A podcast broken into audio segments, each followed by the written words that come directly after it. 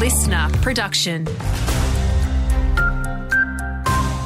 Hey there, Alex Stylianos with you. A Jewish community leader in Queensland says local family and friends concerned about loved ones in Israel should stay informed through reputable authorities. It comes as more than 700 Israelis have been killed in attacks by Hamas since Saturday, while there's another 400 reported dead in Gaza. Jewish Board of Deputies President Jason Steinberg says he hasn't heard of any Queenslanders among the dead yet. The numbers of Jewish people murdered in Israel is up over 700. There's over 100 people kidnapped. Men, women, children, disabled people, the elderly have been dragged into Gaza. Improving locals' mental health for when natural disasters strike is a key focus of the Queensland Mental Health Commission this week. The Commission is urging locals to do the hard yards now, get prepared, and become resilient before you need the skills. It comes ahead of an information session this Thursday at Cloncurry Library on mental health awareness. QMHC Commissioner Ivan Frkovic says with the Northwest enduring disasters earlier this year, there's no better time than now. For example, the flooding in the Northwest around rebuilding fences. Those things are really critical aspects in terms of a person's mental health.